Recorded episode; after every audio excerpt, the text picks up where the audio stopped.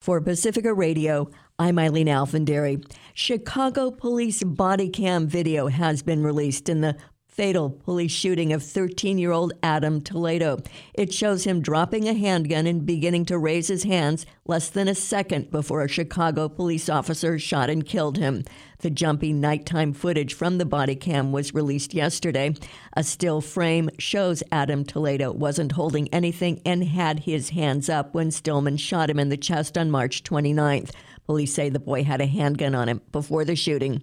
Family attorney Adina Weiss Ortiz said the footage and video speak for themselves. Adam, during his last second of life, did not have a gun in his hand. The officer screamed at him, Show me your hands. Adam complied, turned around. His hands were empty when he was shot in the chest at the hands of the officer. Weiss Ortiz said it's irrelevant whether Toledo was holding a gun before he turned toward the officer. Daunte Wright's family joined community leaders in demanding more severe charges against the former police officer who fatally shot the 20 year old during a traffic stop in a Minneapolis suburb.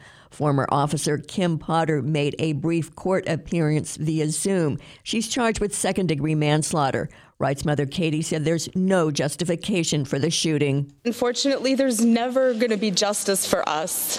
The justice would bring our son home to us, knocking on the door with his big smile, coming in the house, mm. sitting down eating dinner with us, going out to lunch, playing with his two, one year old, almost two year old son, giving him a kiss before he walks out the door. So there, justice isn't even a word to me. I do want accountability. The former police chief said that Potter mistook her gun for her taser when she shot Wright. About a thousand people turned out last night for a fifth night of protests outside the police headquarters in the suburb Brooklyn Center. The jury in the murder and manslaughter trial of former Minneapolis police officer Derek Chauvin will return to the courtroom on Monday to hear closing arguments and final instructions from the judge before they begin their deliberations. Chauvin yesterday confirmed he would invoke his Fifth Amendment right against self incrimination and decline to testify. The jury will be sequestered starting Monday until it reaches a decision. Indiana police say a gunman killed eight people and wounded several others before apparently taking his own life in a late night attack at a FedEx facility near the Indianapolis airport. Police said five people were hospitalized. It was the latest in a recent string of mass shootings across the U.S., and at least the third mass shooting this year in Indianapolis alone. The chief science officer for the White House COVID 19 response team told a congressional committee that health officials are preparing for the possibility that a booster shot will be needed 9 to 12 months after people are vaccinated against the coronavirus.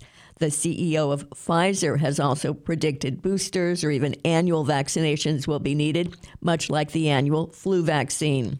Sparks flew at the congressional hearing yesterday between Republican firebrand Jim Jordan and infectious disease specialist Dr. Anthony Fauci. Jordan pressed Fauci on when coronavirus restrictions can be lifted. What measure, what standard, what objective uh, outcome do we have to reach before before Americans get their liberty and freedoms back. You know, I, you're indicating liberty and freedom. I look at it as a public health measure to prevent people from dying and going to the hospital. You don't think Americans' liberties have been threatened the last year, Dr. Fauci? They've been assaulted. This will end for sure when we get the level of infection very low. It is now at such a high level there's a threat again of major Dr. Fauci, Dr. Fauci, over the last year, Americans' First Amendment rights have been completely attacked. Your right to go to church. From the right now, we're at an unacceptably high level. We're at, on a daily basis. It's unacceptably high. What number do we get our liberties back? Tell me the number. But what does it have expire, to be? Expire, sir. If you need to respect the chair and oh. shut your mouth.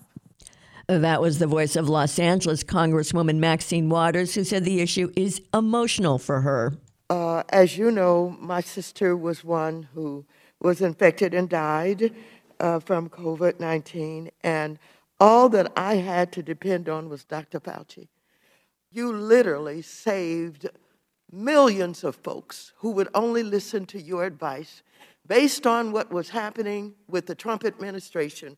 And the president uh, of the free world, Mr. Trump, uh, he told us it would just disappear.